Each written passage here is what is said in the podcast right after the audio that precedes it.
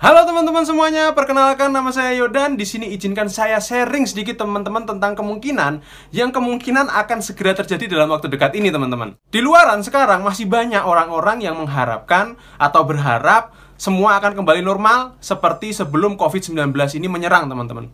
Pertanyaan saya adalah gimana kalau keadaan ini nggak akan kembali seperti dulu lagi, teman-teman?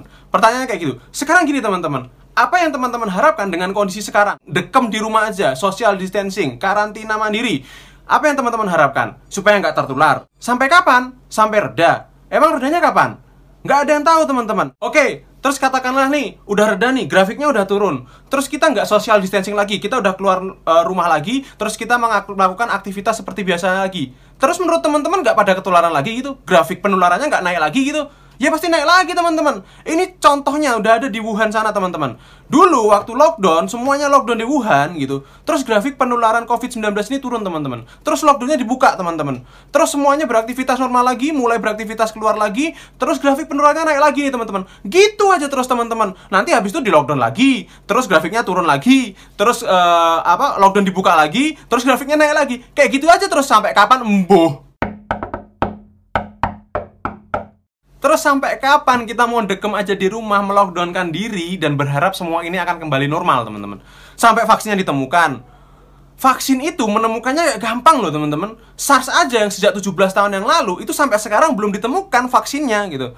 Saya nggak yakin vaksin uh, eh, COVID-19 ini akan ditemukan dalam waktu dekat kecuali memang ternyata teori konspirasi yang uh, nyebar di luaran itu ada yang benar yang mengatakan bahwasanya vaksinnya itu memang sebelumnya sudah ditemukan bahkan sebelum COVID-19 ini menyerang. COVID-19 ini ternyata memang dibikin uh, gitu loh menyerangnya. Kecuali memang itu teorinya benar, saya rasa nggak akan dalam waktu dekat nih uh, COVID-19 ini vaksinnya ditemukan. Karena menemukan vaksin ini prosesnya panjang loh teman-teman. Setelah penelitian, penelitian, penelitian, penelitian Terus diuji cobakan ke hewan dalam jangka waktu yang panjang Lalu diuji cobakan ke beberapa manusia dalam jangka waktu yang panjang Lalu diproduksi secara massal. Kira-kira sampai kapan semua dari kita ini bakal kebagian? Pasti butuh waktu yang sangat lama bertahun-tahun teman-teman. Jadi teman-teman semuanya ini memang hal yang di luar kemampuan kita. Hal yang di luar kendali kita teman-teman. Nggak usah kita ratapi. Ini memang kejadiannya udah seperti ini. Pilihannya cuma dua. Kita mau bermenye-menye ria meratapi kondisi seperti saat ini gitu kan? Atau kita mau bergerak sekarang bergerak maju beradaptasi sekarang.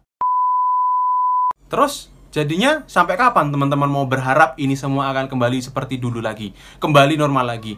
Kalau nggak kembali normal gimana? Kalau kayak gini terus gimana? Kalau ini adalah the new normal era gimana? We have to change.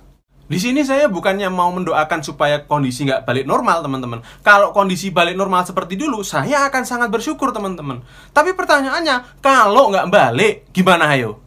Siapkan diri Anda dari sekarang teman-teman. Jangan sampai Anda punah gara-gara nggak mau beradaptasi dengan kondisi saat ini teman-teman. Jangan sampai gitu kan kayak merek handphone yang dulu berjaya nih. Ada sebuah merek handphone yang dulu berjaya merajai perhandphonean di seluruh dunia. Sekarang hilang nggak tahu ke mana ditelan kemajuan teknologi. Anda harus mau berubah teman-teman. Pelajari hal-hal baru yang kemungkinan akan dibutuhkan atau bisa dipakai di new normal era nantinya teman-teman. Pelajari hal-hal baru. Jangan jadi mangkok tertutup teman-teman yang nggak mau kemasukan ilmu-ilmu baru. Kita harus menjadi mangkok yang terbuka. Kita serap ilmu-ilmu baru teman-teman. Kita harus berubah. Di sini teman-teman, saya ini bukan pengen menyebarkan ketakutan teman-teman.